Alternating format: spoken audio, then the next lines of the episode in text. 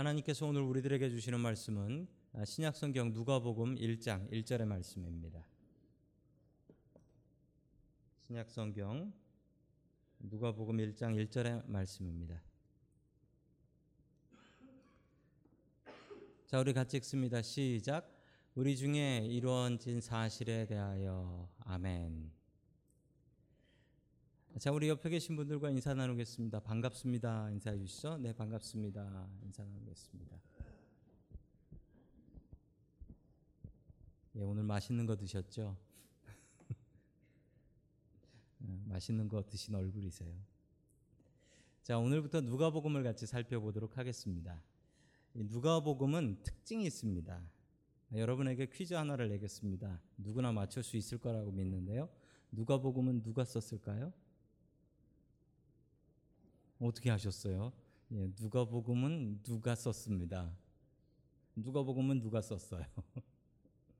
여러분이 누가복음을 쓰신 분이 이제 누가라는 분인데 제가 이 퀴즈를 전에 한번 낸 적이 있습니다. 혹시 기억 조, 기억력 좋으신 분들은 어디서 들었냐면 사도행전 시작할 때 들었습니다. 사도행전 시작할 때 누가 사도행전은 누가 썼을까요?라고 했는데 그것도 누가였어요. 둘이 한 분이 두 책을 썼다라는 거죠. 여러분 그래서 우리가 누가라는 분을 좀 알아야 될 것 같습니다. 여러분 누가라는 사람은 어떤 사람이었냐면 이 누가라는 이름 자체가 루크라는 이름 자체가 여러분 성경에 막 막 헷갈리게 나오는데요. 성경에는 그 히브리식 이름이 있고 그리스식 이름이 있어요. 근데 봐도 몰라요 우리가 다 우리 이름이 아니라서 우린 다 몰라요. 근데 여러분 아시잖아요. 한국식 이름 동원 그러면 이것만 한국식 이름이구나. 이거 아시지만 뭐 도날드 뭐 이러면 어이 좀 미국식 이름이구만. 이렇게 아시잖아요. 그런 거랑 똑같아요. 완전 다른 이름이에요. 자, 여러분 누가는 이 누가라는 이름 자체가 그리스식 이름이에요.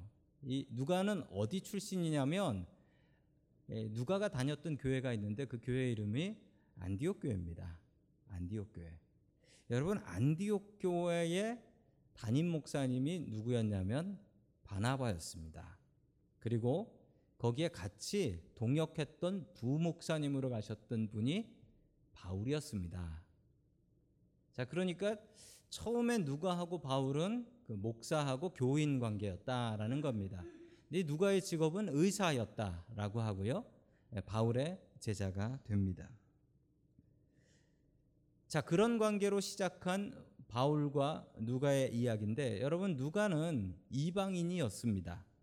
이 안디옥이라고 하면 이스라엘이 아니에요. 한참 멀리 떨어져 있는 어, 시리아에 있는 안디옥이라고 하죠. 지금은 터키 지방입니다. 지금은 터키 지방에 있는 안디옥입니다.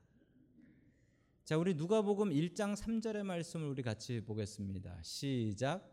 그런데 존귀하신 데오빌로님 나도 모든 것을 시초부터 정확하게 조사하여 보았으므로 각하께 그것을 순서대로 써 드리는 것이 좋겠다고 생각하였습니다. 아멘. 자, 누가복음을 쓴 목적입니다. 여러분 그러면 사도행전을 쓴 목적 보도록 하겠습니다. 사도행전 1장 1절 보겠습니다. 시작. 데오빌로님, 나는 첫 번째 책에서 예수께서 행하시고 가르치신 모든 일을 다루었습니다. 아멘. 똑같이 누구한테 쓰는 겁니까? 데오빌로라는 사람에게 쓰는 겁니다. 이 누가가 데오빌로를 위해서 쓴 거예요. 누가복음하고 사도행전이 똑같아요. 자, 사도행전에 보면 나의 첫 번째 책에는 그 사도행전 전에 뭘 하나 썼다는 거죠. 그 책의 내용이 뭐라고 나옵니까? 예수께서 행하시고 가르치신 모든 일을 다루었습니다. 이 책은 어떤 책일까요? 누가복음입니다. 누가복음을 얘기하는 거예요. 여러분 누가복음에 무슨 내용이 있습니까? 예수께서 행하시고 가르치신 일이 있죠. 예수님께서 태어나시는 것부터 돌아가셨다 부활하시고 승천하신 얘기까지 나와 있는 게 누가복음 아닙니까? 자, 그러므로 전편은 누가복음, 후편은 사도행전입니다. 전편과 후편이 나뉘어 있는 거예요. 여러분 이 사실을 잘 아셔야 됩니다. 그리고 이 사실이 이제 앞으로 누가복음을 공부하면서 누가복음에 나오는 내용들이 다 연결이 돼요. 다. 다 연결이 됩니다. 자, 우리 누가복음의 특징을 하나씩 보겠는데 세 가지를 보도록 하겠습니다. 첫 번째 특징은 에, 가난한 사람을 위한 복음이다. 누가복음은 가난한 사람들에 대한 얘기가 그렇게 많이 나와 있어요. 누가복음은 가난한 사람들 얘기가 많습니다. 자, 우리 성경 마태복음에 참 유명한 말씀인데요. 자, 우리 다 함께 마태복음 5장 3절 말씀 같이 봅니다. 시작. 심령이 가난한 자는 복이 있나니 천국이 그들의 것이미요. 아멘. 여러분 이게 팔복 설교 아닙니까? 산상수훈에 나오는 팔복 설교. 심령이 가난한 자는 복이 있나니 천국이 저희 것이며. 영어로 보시면 the poor in spirit이라고 나옵니다. 자, 그런데 누가복음에서는 이 똑같은 설교가 뭐라고 나오는지 한번 보시기 바랍니다. 누가복음 6장 20절입니다. 시작. 예수께서 눈을 들어 제자들을 보시고 이르시되 너희 가난한 자는 복이 있나니 하나님의 나라가 너희 것임이요. 아멘. 뭐가 달라졌습니까? 심령이가 빠졌습니다. 그냥 가난한 자라고 나왔습니다. 여러분 이게 누가복음의 특징이에요. 누가복음은 가난한 사람에 대한 생각이 많고 또 누가복음에는 돈 얘기가 참 많이 나옵니다. 돈 얘기가 누가복음에 정말 많이 나와요. 가난한 사람 얘기, 돈 얘기가 많이 나와요. 자, 그래서 돈 얘기가 나오는 경우가 뭐가 있냐면 여러분 성경에 나오는 대표적인 어리석은 부자. 그 추수 다 해놓고 아이고 창고가 작네, 창고를 늘려야겠다. 그러는데 너 오늘 죽으면 그거 누구 거 되냐라고 했던 그 어리석은 부자 얘기 누가복음 12장에 나옵니다. 또 부자하고 나사로 한나란 씨에 죽은 부자하고 나사로가 부자는 지옥 가고 나사로는 천국 가고. 자 여러분 둘의 차이가 뭡니까? 부자는 부자였고 나사로는 가난했다라는 겁니다. 자 여러분 이런 돈에 대한 이야기 가난한 사람에 대한 이야기가 나온 것이 누가복음입니다. 이 누가복음은 가난한 사람들이 읽으면 참 많이 은혜를 받을 수 있는 말씀들이 많이 있습니다 여러분 우리가 세상 살면서 먹고 살아야 됩니다. 예, 돈 없으면 힘듭니다. 여러분 먹고 사는 문제 참 어려운데 하나님께서 내 모든 형편 아시고 이렇게 누가복음으로 우리의 없는 형편까지 위로해 주십니다. 누가복음을 통하여 여러분 많은 은혜 받을 수 있기를 주의 이름으로 간절히 축원합니다. 아멘. 두 번째 누가복음의 특징이 있습니다. 누가복음의 특징은 여자를 위한 복음서다라는 거예요. 누가복음은 여자들 얘기가 그렇게 많이 나와요. 성경에 여자들 얘기가 제일 많이 나온 책이 누가복음이에요. 그러나 여러분 여자들을 주인공으로 하는 성경도 별로 없고 여자들의 이야기를 그렇게 관심 갖는 성경도 그다지 많지 않습니다. 왜냐하면 그 당시 문화가 여자들의 이야기를 관심 갖는 것이 뭐 그다지 달가운 일은 아니었기 때문에 그렇습니다. 게다가 그런 것으로 책까지 쓴다라는 것은 더욱더 이해할 수 없는 일 중에 하나였죠.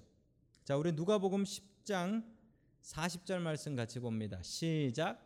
마르다는 준비하는 일이 많아 마음이 분주한지라 예수께 나아가 이르되 주여 내 동생이 이혼 그를 명하여 나를 도와주라 하소서. 아멘. 이 마리아와 마르다의 이야기입니다. 마르다와 마리아의 이야기인데 여러분 이 이야기는 성경에 나오는 이야기 중에 아주 별난 이야기입니다. 이 여자들 얘기예요. 여자들의 갈등과 여자들의 어려움. 뭐 밥은 그냥 거저 나오는 줄 아는 남자들에게는 이거 뭐 여자들이 이런 고민을 하고 말이야. 나는 밥을 하는데 내 동생은 밥을 안 해. 그래서 화가 납니다. 이런 얘기를 예수님께 했다라고 한들 여러분 이런 얘기를 성경에 기록을 하겠습니까? 그냥 여자들끼리 다투는 얘기지라고 생각할 수 있는데 오늘 성경인 누가복음에서는 그 여자들에 대한 이야기가 그렇게 많이 나와 있어요. 남자들이 모르고 남자들이 잘 관심 갖지 않는 이야기들입니다. 여러분 그러나 이 누가복음에서는 여자분들의 이야기가 참 많이 나옵니다. 성경은 여자분들에 대해서 참 많이 관심이 있고 당시 사회에서는 그냥 여자분들은 존중받지 못했었는데 누가복음을 통해서 또한 성경의 전체적인 메시지를 통해서 여자분들이 참 중요한 분들이다라는 것을 알려주고 있습니다. 특별히 누가복음에서는 과부들의 이야기가 많은데 예, 사렙다 과부 4장 나인성 과부 7장 그리고 과부의 두 랩돈 헌금 아시죠? 그 21장에 나와요. 그래서 자그마치 성경에 과부라는 이야기가 제일 많이 나오는 책이 누가복음입니다. 누가복음에 11번이 나와요. 11번이 나오는 책은 없어요. 그만큼 과부들 얘기가 많아요. 왜 과부 얘기가 많냐면 이스라엘에서 제일 가난하고 불쌍한 사람들이 과부기 때문에 그렇습니다. 과부는 미래가 없어요. 돈을 벌어봐야 그걸 자식들한테 줄 수도 없고 재산도 다 뺏기는 과부들은 정말 불쌍한 사람들입니다. 여러분 하나님께서는 이처럼 소외당하는 사람들, 특히 과부와 고아 이런 분들에게 참 많은 관심이 있습니다. 여러분 우리에게도 주님께서는 너무나 큰 관심 갖고 계시니 여러분 누가복음을 통하여 우리를 사랑하시는 하나님을 다시 한번 느낄 수 있기를 주의 이름으로 간절히 축원합니다. 아멘.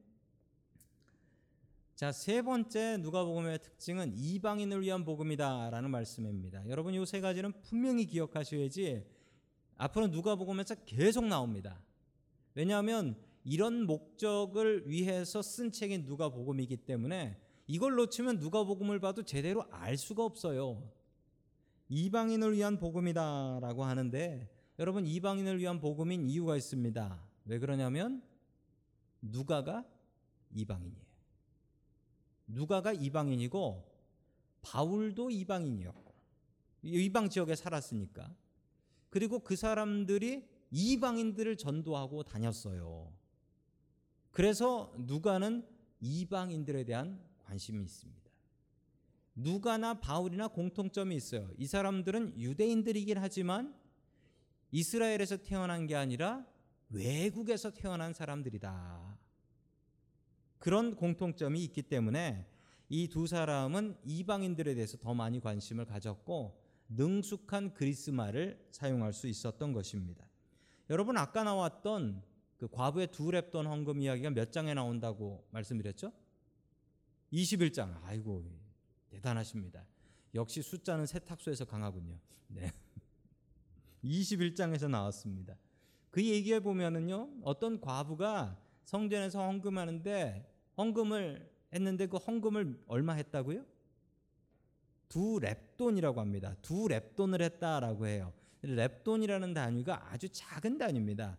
겨우 1달러 이 정도예요. 근데 그게 그 여자 전 재산이었대. 여러분 그런데 이 랩돈이라는 단위가 어떤 단위인 줄 아십니까?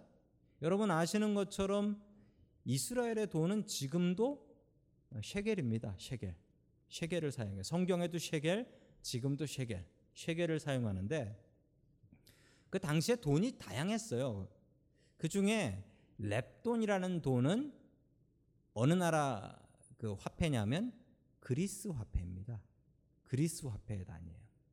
여러분 그렇다면 이 과부는 그리스 말을 사용할 줄 알아서 그리스 돈으로 헌금을 한 걸까요? 그럴 가능성은 하나도 없습니다. 왜냐하면 여러분 이 과부가 헌금할 때 성전에다 헌금할 때는요. 성전에는 로마 돈 그리스 돈을 받지 않아요. 성전에서는 오직 히브리 돈만 받습니다. 자, 그렇다면 그렇다면 이 여자는 랩돈으로 헌금한 게 아닙니다. 그런데 왜 랩돈이라고 했을까요? 듣는 사람들이 이방인이라 쉐겔이라고 하면 알아듣지를 못해요. 그래서 듣는 사람들이 이방인이라 그 사람들이 이해하기 쉽도록 그걸 다시 계산해 가지고 두 랩돈이라고 한 겁니다. 여러분 이렇게 누가복음에는 이방인을 향한 배려들이 참 많이 있는데요.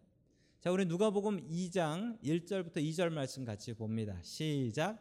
그때 가이사 아구스도가 영을 내려 천하로 다 호적하라 하였으니 이 호적은 구레뇨가 수리아 총독이 처음 한 것이라. 아멘. 자, 예수님의 태어나심에 대해서 설명을 하려면서 하면서 그 시대적인 배경을 설명합니다. 근데 그 시대가 어떤 시대였다고요? 가이사 아구스도 시대다. 여러분 그러나 다른 성경에서는 가이사 아구스도 얘기를 하지 않고 누구 얘기하는 줄 아십니까? 분봉왕 헤롯 얘기를 합니다. 여러분 그러나 분봉왕 헤롯이라고 이야기하면 그 성경을 보고 있는 이방인들이 이게 누구냐라고 하겠죠. 읽는 사람이 못 알아들어요. 그래서 누구로 나옵니까? 가이사 아구스도 때다라고 하고요. 또 이거 모르는 사람 있을까봐 구레뇨라는 사람이 시리아의 총독이 되었을 때 이렇게 설명해. 아 이거 보면 나 이 사람 알아. 이 사람 때구나. 이걸 안다라는 거예요. 예를 들어서 우리가 미국 사람한테 설명하는데 제가 박정희 대통령 때 말이죠. 라고 얘기하면 뭐라고 하겠습니까? 듣는 사람이. 그게 누구? 라고 하겠죠. 포드 대통령 때입니다. 라고 얘기하면 아, 그때 이렇게 알아들을 것입니다. 자, 그래서 이 누가복음은 이방인을 향한 배려들이 참 많이 있는데 이해하기 쉽도록 돈도 렙돈으로 바꾸고 왕도 로마 황제로 바꿔서 설명을 했습니다. 자, 마태복음하고 또 비교되는 것이 있는데 이 마태복음에 예수님의 족보가 나와요. 예수님의 족보가 나오는데 마태복음에서는 이 마태복음이라는 책은 여러분 잘 구별하셔야 되는데 이 마태복음은 유대인들을 위해서 쓴 책입니다. 유대인들 전도하려고. 유대인들 전도하려고 쓴 책이에요. 자, 그래서 마태복음에는 유대인들을 향한 배려가 있습니다.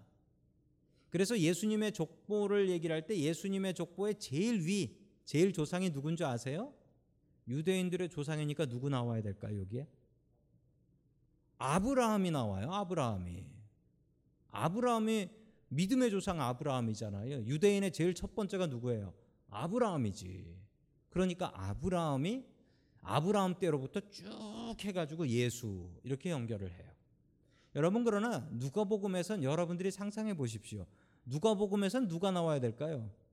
읽는 사람이 이방인인데 아브라함의 후손이라고 얘기하면 그게 누구냐라고 할 거 아닙니까? 그리고 그 뭐 아브라함이면 유대인이네 뭐 나랑 무슨 상관이야? 이런 얘기를 할 거 아닙니까? 그 이방인들을 이해하게 시키기 위해서 공통점을 찾기 위해서 누가복음에서는 이렇게 설명합니다. 우리 누가복음 3장 38절 봅니다. 시작.